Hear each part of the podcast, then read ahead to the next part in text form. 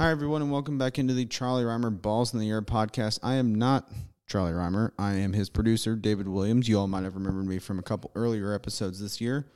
Charlie had a little bit of surgery and is still recovering, so I'm filling in just to do a brief intro before we throw it over to probably the most interesting interview we've ever had on this entire podcast, if I'm being honest. Uh, Reed Dickens from LA Golf. We actually recorded it a couple weeks ago during the DJ World Junior. Fascinating interview, fascinating conversation. Charlie did a great job.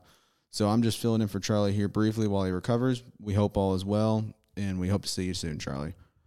Before we get to the Reed Dickens interview, everybody, I want to tell you about the Golf is Great competition. You know, we all have our reasons why golf is great. It may be that shot that you hit from your round that you play back time and time again. It may be the memories made with family or friends. It may even be that extra wad of cash you won off your buddies on that weekend in May. Whatever your reasons, we can all agree golf is great.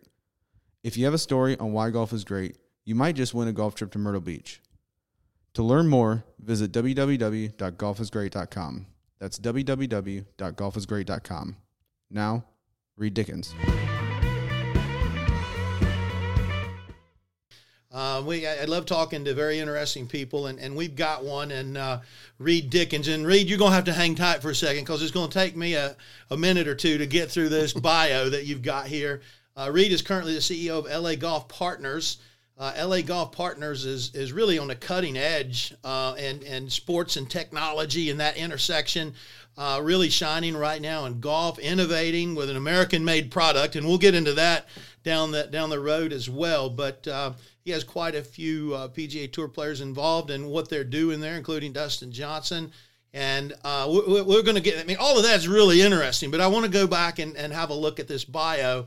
Um, and and, and uh, Reed grew up right down the street from from the Robertsons, Willie Robertson, you know, down in Louisiana. Right. Now huge fans, uh, Louisiana Tech, uh, Louisiana Tech graduate. Uh, this really piques my interest because I'm, I'm a fan of uh, politics. I follow it pretty closely, and and I, I, don't know how all of this works into your bio, but and we're, we're going to get to that. But um, uh, Reed worked as a, a, White House assistant press secretary under who I think is the best in the business, um, Ari Fleischer, uh, and and that was in the uh, George W. Bush administration. Uh, founded a crisis manage- management and public affairs firm uh, a little bit after that. And then um, the other thing, I, I, just don't, you, we're going to have to connect a lot of the dots. Marucci Sports, who really changed baseball with with with developing baseball bats. I, my kid used uh, some of the, I believe it was carbon fiber and titanium and space metal and all, of this sort of stuff. All I know is when my kid started using a Marucci bat, he started hitting home runs. And and Marucci Sports now is the number one bat manufacturer in, in, in MLB. So uh, without any further ado, Reed, Reed, Dickens, man, what a career you've had to this point, and, and you're not old yet. You're just, it looks to me like you're just getting going. I feel I'm the oldest 44 year old you'll meet. I feel old. Thanks for having me. Oh, my my pleasure. I, I my interest is is piqued with uh, with with working as a White House assistant press secretary. Yeah. The politics. It's just something. I'm, I'm a political junkie, and, and I've been fortunate to have some friendships with some politicians over the years, and occasionally get to see behind the curtains. And and uh, but that that industry, it's it's tough and mean now and yeah. it's got teeth. But t- tell me about your experience working in the White House. Yeah, I had a little bit of a Forrest Gump experience. I uh, went to visit a friend at the Air Force Academy when I was about 16 years old and saw President Clinton uh, land in a heli- uh, helicopter. Uh, in a parking lot, and I told my friend I, w- I want to do that one day. And I had never met anyone who worked in politics, didn't know anything about politics, and um, I mean, if I, don't know if you believe in manifestation, but about seven years later, I landed in the same parking lot on the same helicopter with the next president. Oh and goodness. so I, dr- I drove over to um, Texas after college and uh, um, talked my way in, literally talked my way in, passed the security guard, volunteered, ended up, long story short, becoming an assistant to Ari Fleischer, then got promoted to be uh, the White House assistant press secretary. And my uh, kind of fun trivia factoid, or a couple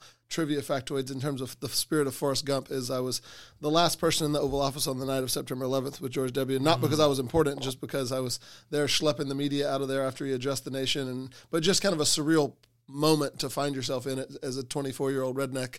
And then, uh, and then I did my first official White House briefing on the field at Yankee Stadium for the reporters behind home plate the night he threw out the iconic first pitch. Mm-hmm. And so I always recall those two moments as just a snapshot of drive to Texas, volunteer as an intern, and a you know a year and a half later, I'm uh, given a White House briefing on the field at Yankee Stadium. So it was just a surreal uh, four or five years. Did almost a million miles on Air Force One. Wow. Just incredibly grateful for that time getting to be have I had a front row seat, uh, not just uh, for the president of the United States during two wars and a historic moment in history, but also the CEO of the country. Right, I, I got to sit in a lot of a lot of his meetings and a lot of watch the decision making processes, and uh, it was a really surreal experience. What What are some of the lessons you learned from observing?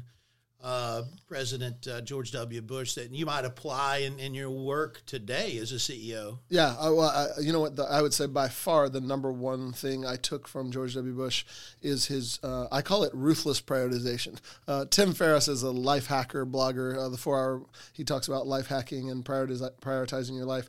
Uh, I always, I get off, asked often, what was George W. Bush like before 9 11 and after 9 11? And I always say before 9 11, he was really disciplined. Uh, mm-hmm. after 9 11, he was ruthlessly disciplined. And what wow. I mean by that is he knew how many hours he had in the Oval Office. He knew what his one thing was in each kind of bucket. He knew what his priorities are. And uh, if you weren't on that list, there was a lot of hurt feelings, a lot of hurt egos, because you could be a cabinet member that was running an entire government, you know, bureaucracy or organization. And if you, you weren't on his priority list, it was hard to get time with him. Uh, so mm-hmm. I, I really do uh, even to this day, there's a famous story when he ran the Rangers, Texas Rangers. There's a story about how the, he called the management team in when he first started running the team and said, uh, it was the president, and said, What are the three ways we can make the most money for the shareholders? And they told him, and he said, Okay, never talk to me about anything but those three things. And so that really was my biggest takeaway from being around him was the prioritization. Mm. Those days after 9 11, um, it, it really, in, in sitting here looking back, it, it, it seems like that, that's the last time we were really together as a country. You know, that, and and what, what what was it like being in the White House, being where you were um, in, in, in those days? Yeah, I, you know, nothing unifies nothing unifies like fear and uncertainty, right? Um, when 9/11 happened, there were uh, there was a lot of buzz in the intelligence community that it was going to be the first of a five wave attack um, so probably for a year, we were bouncing around to secret, secure locations, and I, I thought I was going to blow up. Uh, uh, you know, I thought I was going to blow up in my sleep. You know, for probably a year after 9/11. So I think the unification of the country, uh, just having a common enemy, right, just like World War II, and also having this kind of fear because it was an invisible enemy, and I think that was a unique moment in history that we had an enemy that was invisible and there was a lot of uncertainty and George W. called it the fog you know the fog of war. Mm.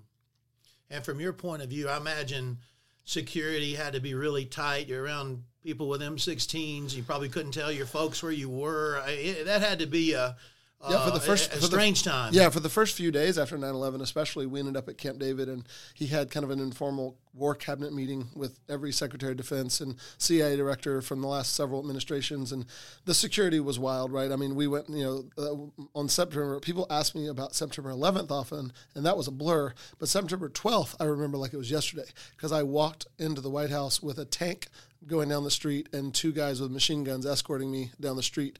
Mm-hmm. And uh, you know, I was 25 years old, and it, was it was wild. But the world changed forever. And if you think about it, um, that was the new normal. That was when people started using that phrase, uh, and it really did change everything. So, from my point of view, Ari Fleischer had what I imagine is one of the toughest jobs on the planet, being the White House press secretary, and and also from my point of view um, he, he's among the best, if not the best, that's ever occupied that position. Um, do, doing it with knowledge, with authority, uh, very fair in, in the way he handled a lot of situations in front of him. Tell me about your relationship with him and some of the things that you learned from him. Yeah. So first of all, I emphatically uh, agree that Ari Fleischer, I always say Mike McCurry for Bill Clinton and Ari Fleischer are the two best press secretaries to ever stand behind the podium, and there's a lot of reasons for that. Um, beyond just being talented guys. Um, first of all, before social media, the White House briefings really mattered. Uh, now they're strictly theater. Um, you know, news, uh, Twitter has replaced the Associated Press. Social media has replaced, you know, the White House press corps was put in the White House to have proximity to the president and to be the first to get the news.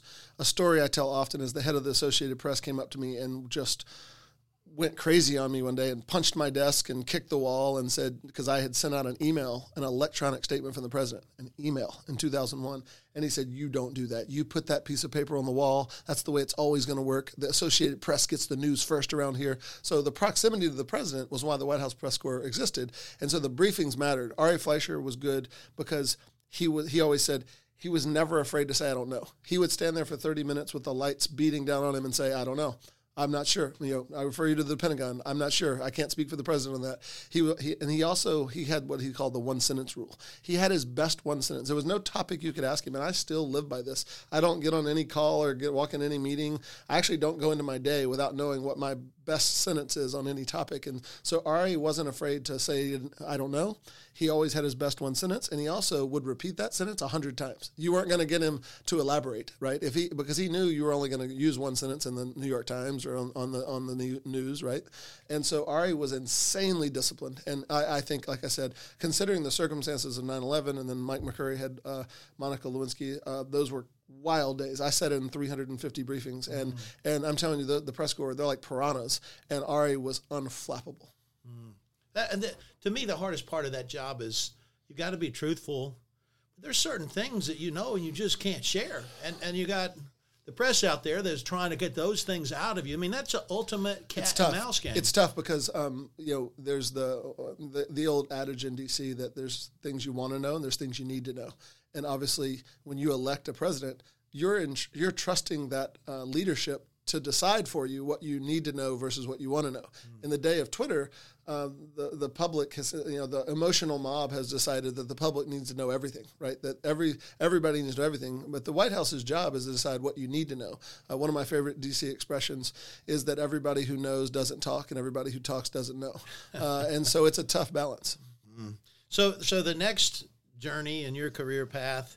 Uh, is in crisis management and a public affairs firm. I, I get that right? I, I, understand that's a natural progression, natural, yeah, yeah, right? And I was going to ask you some of the lessons that you learned. You you covered that wonderfully.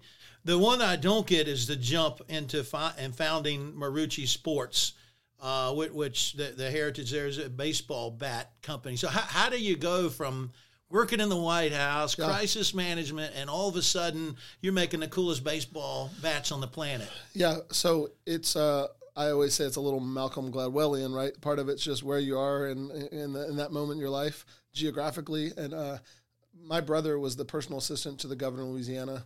Um, I was running a PR firm, but we had a brand a branding division of my firm, and so we we built story based brands. And so I had built and launched a, a few dozen brands nationally. And um, my co-founder of Marucci, Kurt Ainsworth, he had started a little a bat business. He had bought some uh, wood from the Amish folks in Pennsylvania, and he had wood that was harder than Louisville Sluggers. He had given it to a bunch of his former teammates in the big leagues. They were swinging it, even though they didn't really. You know, he had a little a little uh, bat business, but they didn't have a company set up. They hadn't raised capital. Um, and so he went in to ask the governor for advice. My little brother called me and said, You need to meet this guy. I flew to Baton Rouge, and after six hours on the whiteboard, we decided to launch Marucci Sports. Um, honestly, talking about stars aligning. I mean, I always say you have to have the right people say you have to have the right product and the right people, and that's true. But you really have to have the right product, the right people, the right capital structure, the right business model, the right story, the right market dynamic. There's a lot of stars that have to align. And so Kurt and I got on the whiteboard, and what we realized was he had the relationships with the players he had the hardest wood and all and, and owned all of it. Right, uh, maple wood's about six or seven percent harder than ash, what Louisville Slugger used, and he bought up all of it. And and so he had the supply and he had the players, and I knew how to raise money and build a brand, and we partnered together. And honestly, I wouldn't Marucci wouldn't be here without Kurt Ainsworth, and it wouldn't be here without me, right? I mean, we, we always say if you if you did it, there's a lot of people. I've met probably 20 people who say they know people who are co-founders of ours, which I know happens with a lot of successful brands. Yeah. But but you know, if you if you did a DNA test, it would be uh, Kurt and I really. Uh, had complementary skills, and Kurt's still the CEO. I always say he's like the Kevin Plank of baseball, but we had the hardest wood, and honestly, I had a kind of ruthless guerrilla marketing tactic. I was a storyteller by trade, coming from politics, right? And kind of the Karl Rove theory that you take you take your opponent's vulnerability and you stick your finger in it. Not rumors, not personal, the product or the policy. And Louisville Sluggers wood was softer than ours, right? Just like uh, my new campaign with our putter is that we have a bigger sweet spot than Scotty Cameron. And I always take that one message and stick my finger in that one vulnerability, right? And just repeat it a million times. And so we ran a campaign for two years. We hired a model and made 300 video. We got 40 players to invest and ran a campaign saying, how hard is your wood, right? And, and you know, we, we had a lot of fun. We had a lot of fun with it, but uh, we went from players saying I can hit with a broomstick, you know, it doesn't matter what kind of wood you use, to all of a sudden within three years we had 85 percent. We took eighty five percent. Louisville Slugger had eighty percent of the big leagues, give or take, and we took about eighty five percent of their market share in three years and almost all the All Stars, and that happened in 36 months. So 129 129 years, Louisville Slugger had been the behemoth in baseball and really had an effective monopoly. They paid Major League Baseball to be the only bat that could be sold or given out to players. I mean, they had a moat around Major League Baseball, and we really obliterated them because we had a better product and we told our story really well, and we got players. We were player founded, player owned, player operated. We were a big league cult the, the, the other products that you that you have away from wooden bats in baseball, um, and you, you guys are into uh, other products, right? In Marucci now makes everything, yeah. yeah. yeah, yeah. So that that that to me is is a is a big challenge. My kid used your bats, and it mm-hmm. certainly wasn't wooden bats, but but when when and and I think we're headed this way in golf when the the top, the most elite uses uses something like like wood that's obviously a little bit slower than all the carbon and everything that you see in some of these bats that the kids are using. Um, that that that creates some some special problems. I think we're going to see it in golf. I think we're going to see some regulation. Uh, and where not everybody's playing with, with the same game, but that, that's a little bit different challenge when you you, you got yeah. a wooden Marucci yeah. bat and you're trying to sell. So it was tough. You know, a, a parent yeah. a carbon latest in technology bat that really doesn't have anything to do one well, with my the other. My investors asked me, and it was a fair question what does metal bats have to do with wood bats? And to be honest, I have to give the credit to Albert Pujols. Um, he actually said one day, um, and I'm not going to try to imitate his accent, but it was funny. He said, "Man, why don't you make a, a metal bat balance like wood bat?" And light bulbs went off, angels started singing, and I realized that we needed a connector point as a big league company. We were a big league brand. And so every metal bat made at that point was end-loaded, like Easton made end-loaded bats, right? Mm-hmm. And they were hard to swing. The MOI that was hard to, the, the moment of inertia it was hard to initiate the swing um, for kids. And so also, because of Bryce Harper, a lot of kids were swinging metal bats during the week and wood bat tournaments on the weekend. They were going back and forth, which was messing up their swings. It was, it was difficult to swing yeah. two different swing weights, uh, two different uh, balances. And so we made a metal bat. Um, we had an anti-vibration technology that I now brought into my shafts in golf. We had anti-vibration technology that took the sting out of the swing. We balanced it like a wood bat, and because we did that, this is something interesting that most people don't know about Marucci. Because we balanced the metal bats like a wood bat, it wasn't just a good story that connected our big league kind of mystique. It also made the the big league players feel free to test our bats for us on camera. So big leaguers before that would never swing a metal bat. It. They wouldn't touch a metal bat. Well, all of a sudden we balanced it like a wood bat, and they started making videos. So we'd go to spring training and make videos with them hitting home runs in the third deck with our metal bats. We made some really cool videos of big leaguers swinging our metal bats, and they gave us input on design and input on. All of a sudden, we had a big league design metal bat, and so that's when our brand. We took about a third of the metal bat market in our first year. Well, I, I can tell you this: when my kid was 12 years old and he was playing little league baseball he hit over 50 home runs that year as a 12 year yeah. old with your bat. Awesome. It wasn't cheap, but yeah. it was worth the investment. I, I spent a lot of time uh, beyond yeah. outfields looking for home run balls, and we, we still have a lot of those. You know, we were we were kind of uh, I'm joking when I say this, the Bob Parsons of baseball, because nobody had sold a metal bat for more than 150 bucks. And uh, when we came out with the Marucci Black, I was very creative with our names. Uh, we came out with the Marucci Black. Uh, it was four hundred bucks. That's what I paid for my and, first one. And what's funny is no, no one had ever paid over one fifty. Yeah. And there was we proved that in travel ball, if parents think their kids are good, there's no price sensitivity. And so the first year it sold a few units. The second year was the number one selling bat of all time. Mm. Well, I think I've still got a few of them around, and, uh, we appreciate a, it. Uh, yeah, sitting around in a um, storage bin somewhere. So you've made the jump now to golf. Tell, tell me a little bit about um, LA Golf, and, and let's start with, with some of the, the players that, that you have involved. I, Dustin Johnson, we're, we're here at the Dustin Johnson World Junior this week, and you're you're the title sponsor, and we're very grateful for your support of junior golf. But I, I know you have a special relationship with DJ. Let's get into that a little bit. Yeah, it's it, we're so fortunate because because one of the things I learned in uh, my venture in baseball, adventure in baseball, is that uh, the player partners were so vital to our not just our brand but our product development.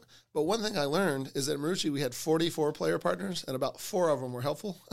and so I, I realized understand. I realized going into uh, LA Golf uh, that when we st- I bought LA Golf on GoDaddy for like 10 bucks and there's a whole separate story on how many I always joke that I owe everything to Bob Parsons and that's kind of a separate funny story but I bought uh, Go uh, LA Golf Partners and I realized I wanted to partner with players um, Bryson actually reached out proactively and said hey I, you know, I heard you partner with players. I want to design my own shaft, and I said, "Let's go, let's go." And so Bryson, you know, we partnered up with him. The first call with the engineers was about three hours, and I knew this was going to be a special relationship. Uh, but but honestly, he came up with a design structure that demonstrably changed shafts. Every other shaft in the industry is machine made in China. Uh, ours are built from the midsection out in Anaheim, California. Um, it doesn't matter if you're an 18 handicap or a tour pro. Uh, it the, the, the delivery of the club face is demonstrably more consistent.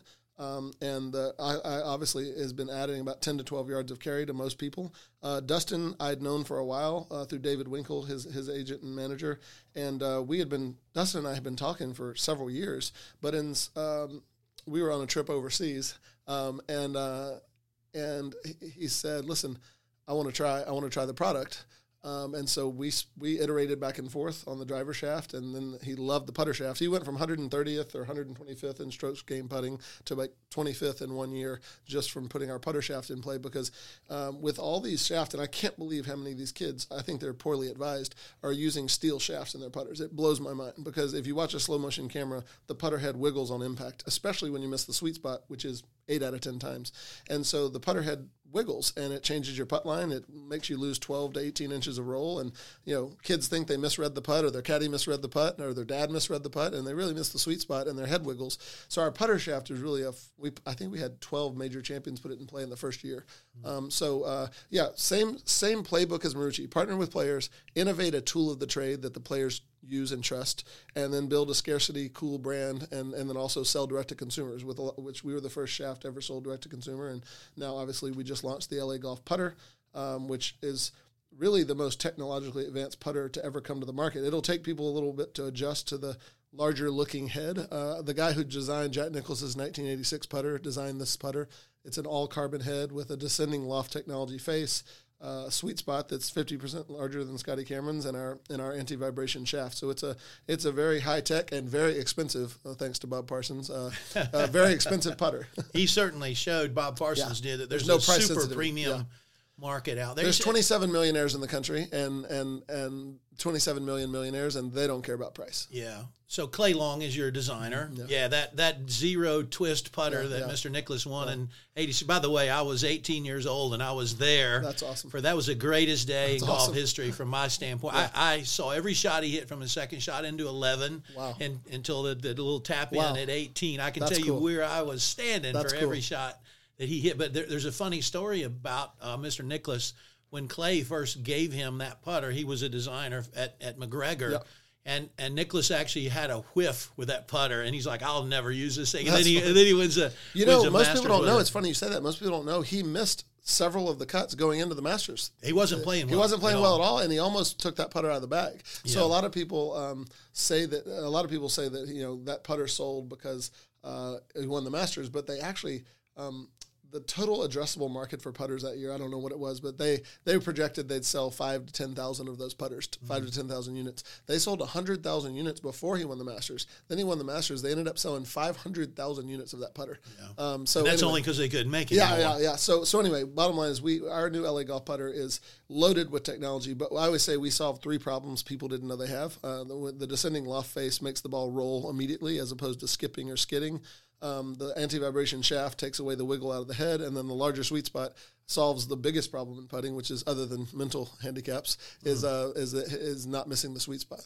The the thing about the putter shafts is, I, I was at one point thinking that there's really not much innovation that's going to happen in, in putter. Eh, you, you, Scotty Cameron, who I love, yeah. the things that he makes are beautiful. Those designs typically, occasionally he'll come out with original. Yeah. Their, their designs have been around for 20, 30, 40 yeah. years or longer, and he's just using new materials and making things different. But the last place in the world I would have thought that you could have got any help on the technology side is in the putter shaft. Right. But if you watch a PGA Tour every week, as you say, there's hardly anyone is using – Steel. An old school yeah. steel putter shaft. I, I, can't believe, honestly, uh, if, if you look at the data now, if you look at the science, um, if you look at Tiger, there's probably there, you could run a highlight reel for two hours of Tiger acting like he got shot or devastated with the ball sitting on the edge of the cup, and he's using a steel shaft.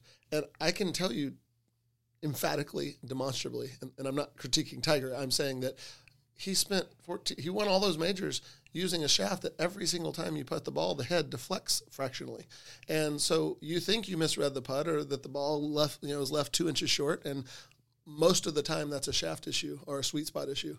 Um, and so listen, I always like to say this. Scotty Cameron's the king, right? He's an artist. Um, he he's the you know he has I think eighty percent of the premium putter market, right? I, I, had a Scotty Cameron until I created my own putter, um, and so but I will say um, our ad campaign that's coming out soon, um, so don't tell anybody, uh, is is basically saying that material sciences have evolved exponentially in the last ten years, and Scotty Cameron didn't. He did, just didn't evolve. He's using a dense piece of steel with a flat face. And a, and honestly, I have a friend who bought a Scotty Cameron cutter putter recently for eight thousand dollars, and it was just a special paint job, and it had a four dollar shaft in it, a piece of steel with a flat face. So people are buying nostalgia, and they're buying really beautiful art. Yeah, right? I've got but, I've got a few of his but, handmades. But, They're beautiful. But, the but the sweet spot on a putter is not regulated like the driver of the iron. The materials aren't regulated. You don't have to use steel. So so my point is, I think Bob Parsons showed there's no price sensitivity in golf, um, and I think Scotty Cameron's failure to evolve with materials gave us a huge opportunity. So we're really excited. As you can tell, I'm a putter salesman now. to me, the whole idea in golf is efficiently delivering energy through the shaft and the putter head to the golf ball. And you, you keep talking about deflection. Yeah. When deflection is happening, that's where energy is bleeding off and it's not getting delivered to the golf ball. The, the materials are helping with that. And, and I assume that the big secret in the putter shaft, well, it wouldn't be a secret, is is it, has got to be more than just really cutting back on the torque. There's got to be some other Correct. things that are involved Correct. in so that. So we have a proprietary anti-vibration material um, that's woven into our uh, graphite, our carbon, uh, our graphite, sorry, and um, it absorbs negative feedback. And so you can't make a sh- putter shaft as stiff as ours. Um, if you well, let me say it like this: If you made a, putter shaft, Fujikura did. Fujikura made a putter shaft as stiff as ours, but it feels like a rock, right? So it's not just about getting rid of all the torque. Uh, we have a we have a, a pr- proprietary material that absorbs that negative feedback, so that you don't uh, you don't feel that negative feedback. Mm. I, have been uh, in, in, a um, uh, golf shaft factory. It was the, the old G Loomis. Yeah, yeah. Uh, and, and, I played their shaft back in the day, last, last century, and I, I, it was really cool. I, am a fly fisherman, and, and I was looking for two things. I was looking for a shaft that didn't hurt my wrist, and then I was looking for a company that would give me some really cool fly rods, and uh, so right, yeah. so and they would take us on some trips every year. Uh, myself, David Duval, Jim Furyk, we would play that shaft, and really the reason we played it so we'd get free fly rods, right. and they'd take us fishing every year. But they took us through the, through the plant up in uh, Washington State, and it was really a pretty messy process at the time of yeah. how you would make. I mean, they're making fly rods and golf shafts right, in the right. same factory, yeah. and and they were hand sanded by eye, and yeah. so you look at the shaft and they're really crooked. That was the early days of shaft manufacturing. It's obviously changed a well, lot obviously, since then. Uh, uh, what's changed since then is the material sciences and also uh, manufacturing efficiency with artificial intelligence, and also Lean Six Sigma operations. So we have a Lean Six Sigma operation in Anaheim, California. I hired a guy from Oakley who's an incredible um, production manager um, and obviously, artificial intelligence has changed material sciences greatly. And then also just uh, the consistency. You know, it, it, it, believe it or not, machine-made shafts in China, like most of the major brands, if you cut open hundred of them, they're all differently. Mm-hmm. So those are actually inconsistent. Um, if you cut open our shaft, you'll find a very consistent product. I want to go back to something you mentioned injuries, uh, your wrist. Mm-hmm. Um, Michelle Wie, who just joined our board, Michelle talks about this often. Um, there were two things that conventional wisdom had said were impossible with shafts. the status quo um, have always said, if you go stiffer, it's going to get heavier, right? So if you get stiffer, it gets heavier. And then number two, if you add distance, you add dispersion. Um, and real, really proud with our handmade product that we've kind of defied those two conventional pieces of wisdom because we've made a, a shaft built from the midsection much stiffer, 200% stiffer in the midsection that adds stiffness but is lighter. So we went stiffer but lighter. And Michelle always talks about how important that is for especially these young players. We're here at uh, we're here at Dustin's, you know, World Golf uh, Junior Championship, and a lot of these young players, uh, especially the female players, it's a lot of wear and tear. They're playing, they're hitting golf balls eight hours a day, some of them, and it's a lot of wear and tear on their bodies. And Michelle always talks about how that until she had our shaft, it was just a it was a grind on her wrist and her back, uh, swinging her golf clubs. And uh, that now, now that our shafts have honestly saved her body, and I and I wanted to go back to that point because your equipment actually can affect your health. Yeah, yeah, no, and and up until now, I'm getting excited hearing you talk about this because that was a battle that I fought. I, I, needed the comfort factor so I could play and practice enough to make a living. Um, but every time I tried to, in particular with the iron, switch over, I gave up on the performance side. Yeah. I, I just couldn't find a, a, a, a graphite or a composite shaft that could fly the way I want it to fly um, and and um, take care of my body. I mean, it was it was like okay, I would have to play steel to get the flight I want, and then I'm yeah. susceptible to injury. If I play graphite, I'm more comfortable. I can practice more. But on windy days, that everything was up shooting on me. Right, right. And and it sounds like you guys have sort of solved that puzzle. Yeah, and, and you know, and I really have to give Jeff Meyer, our, our head engineer, is a is a legend. He's worked for almost every company, and he he said the, the thing he's grateful for about LA Golf and, and about working with me is that he, I gave him a blank sheet of paper, and the last four CEOs he worked with wouldn't let him try a carbon head and a putter. They wouldn't let him try this midsection shaft. So Jeff has, has kind of given him free reign, and Bryson and he worked together well on some of the design structures. Uh, Dustin, you know, I would say, you know, Bryson's one of the best technical players ever, right? I mean, he now is teaching me about micro misses on the dimple, you know, when you hit, you know, putting the dimple. And and here's the thing, that doesn't mean he's going to win every tournament, win every major, but I do learn things from Bryson. Like every yeah. single time we talk, people, you know, people will ask me about working with Bryson, and I'm like, well, say whatever you want to. I always say if you look at disruptors, I don't care if you're talking about Galileo, Elon Musk, uh, Henry Ford. If you look at disruptors, the way you know someone's disruptive is the market eventually moves to them, right? And if you look at Bryson, you can agree agree with the tone, disagree with the tone, the message, the delivery, whatever. You can have an opinion on distance, a bifurcation of pros versus amateurs. There's all these topics, but I promise you, over ten years, when these kids are thirty, they're going to all be trying to hit it as far as they can, and they'd rather have a wedge in their, as Bryson says, they'd rather have a wedge in their hand from the rough than a seven iron from the fairway. Mm-hmm. And the market's this market's moving to this, and I think we're making the equipment to try to meet that need.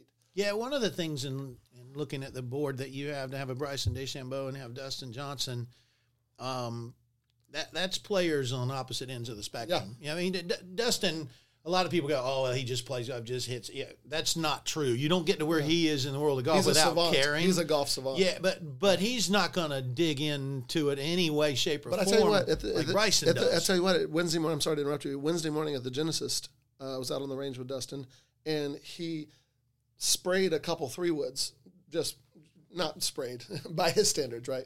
And he kind of was letting go of the club and he looked at Keith Sbarbaro from TaylorMade and he said, clip a quarter inch off of that. Mm-hmm. And so they brought it back 15 minutes later and he started crushing it down go. the middle.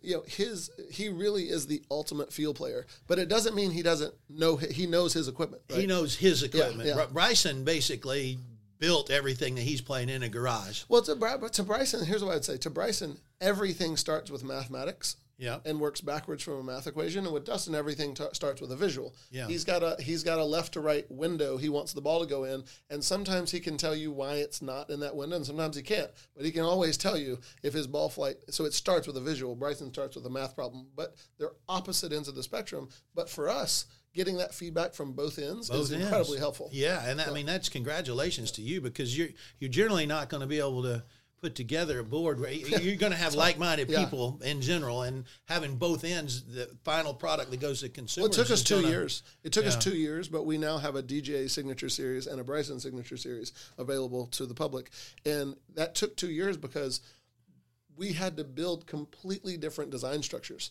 uh, for dustin versus bryson using our same design philosophy, which was the midsection stiffness. And I'm really excited that we finally finally got that to the market this year. Well, one more thing I want to ask you about before before we get into where folks can find your your product. Uh, spending some time with DJ today, he he was talking about the fact that he changes his 60 degree wedge quite a bit. Maybe he only uses one for three tournaments, and and he's got a drawer that TaylorMade has, and Yeah. they they make those wedges for him. And it used to be you had to get in there and grind and get everything the way you want it. And he goes because of the technology. He goes, I trust that there everyone that I pull out of there is the right weight, the right shape, the right everything. And in my day, when I was trying to find a driver and a backup driver, what I had to do was I'd get them to make eight or ten for me, and every one of them was completely different. Different, yeah. And and what what I found is, and I, and I think it's still true today, is I never would hit a driver that I was testing out more than twice because I started adjusting it to it. I don't I don't want, want a driver that's built for me. I don't want to start adjusting my swing to make it Interesting. fly properly. And and what you're doing with the consistency in your manufacturing is you're going to be able to put shafts uh, in, in into players' hands where they know they can get a backup or they can try a new head because your manufacturing process is much more consistent than anything else that's out So there. first That's all, sort of my fir- take. I love it. that. And first of all, I love talking to real golfers because I, I always tell my kids I dress like a golfer and talk like a golfer, but I'm not a real golfer, right? and so it's interesting. I love listening to you because you just hit it on the head. One of my favorite moments was at the Pebble Beach U.S. Open 2019, right? Um, um, Bryson's broke his uh, shaft. Most of the time, that happens from micro fissures from travel bags, and you know, no offense to Ship Sticks, um, but uh, but it happens when you travel, right? And he broke his, snapped his head off, and we had his new driver to him by the next hole, and he piped it right down the middle. And he said in the in the media tent afterwards, he was never thought twice about it. He said because I know LA Golf, every shaft's the same, and that from when you played, you pointed out the reason why you had to back up driver and a gamer and all those terms came from inconsistent shafts. The reason all the terminology, I think, a lot of terminology you hear from swing coaches, you know, slow hands, let the swing, temp, tempo. There is tons of terminology that came from decades of shitty shafts, right? And so uh, inconsistent shafts. Right. And so it really is. Um, I don't want to say the key, but but one of the primary keys to these players having comfort level is Dustin. Now Dustin, Bryson wouldn't do like Dustin's different, right? He's unique. He he trusts the technology in the in the wedge, and he'll use it. Yeah, he doesn't need to look at the spreadsheet. he Bryson just would to look never- at the ball Bryson fly. would never do that, right? Because Yeah. he Bryson would know that maybe one of those has is three grams heavier. You know, it's just a different approach. But Dustin's also a real athlete and trusts his hands as much as you know Michael Jordan. Um, and so I, I I I learned so much from both of them. It's it's just it's changed so much. I, over the years, I've had a chance to spend a lot of time with Mr. Nicklaus, and Three Wood's the hardest find, hardest club to find. I think even today, it's the hardest club to find. Is a turf interaction is different than a driver, and and Mr. Nicklaus had the whole MacGregor keyhole insert three wood, and I asked him one time how how long did that club stay in the bag, and it was thirty seven years was his answer. Wow, The same club in the Wild. bag for Wow. thirty seven years. wild. Yeah. My, my, my, it's funny. Dustin said something to me the other day that Jack Nicklaus said to me when I, I got to walk with him at Johnny Miller's tournament 15 years ago, and uh, asked him the hardest shot in golf, and he said uh, 25 to 65 yards, and I said, "What do you do when you go there?" And he said, "I don't." And uh, that's what Yeah. Dustin said. I asked Dustin. You know, he said, "You know, 45 yards from a bunker is his least favorite shot." And I said, well, "What do you have? What happened in the other?" He goes, "I don't." He goes, Don't well, hit it. He said, "Aren't you good enough just to avoid a bunker?" okay, fair, fair point. Actually, no, I'm not good enough. It's it's always fun to talk to these amazing players. They won major champions. DJ certainly on his way to the World Golf Hall of Fame. Well, Reed Dickens has been an amazing uh, uh, career that you've had. We, we very much appreciate the work that you're doing with with LA Golf. Where, where can folks find your products? Yeah, so we sell direct to consumer uh, on lagolf.co, uh, but we also uh, sell through Club Champion and a lot of big box retails. Our shafts are available. Our DJ series and signature series is available in every Club Champion in America, for example. Uh, and then we have a website where you can order any shaft or our new putter. Okay, so you're into shafts, putter heads. Just spending a little bit of time with you. I, I've got to think that you've got other things you're working on down the line. Can you give us a little preview on You know, that? let, let me finish with a famous Ari Fleischer quote from the White House. When we have something to announce, I'll announce it. and I expect that we're going to hear some announcements coming real soon. Reed Dickens, the CEO of LA Golf. Uh, thank you for spending time with us. This and, was fun. And, and thank you very much for uh, sponsoring the, the Dustin Johnson World Junior Invitational here in Myrtle Beach, South Carolina, the golf capital of the world. I know the kids are having a great time out there. And today's practice round day, DJ's out there with them. And uh, we appreciate your support of the event and look forward to catching up with you again soon. Thank you so much. This was so much fun. All right, folks. Appreciate you listening to uh, the Charlie Rymer Balls in the Air podcast, and we'll be back with you real soon with another great show.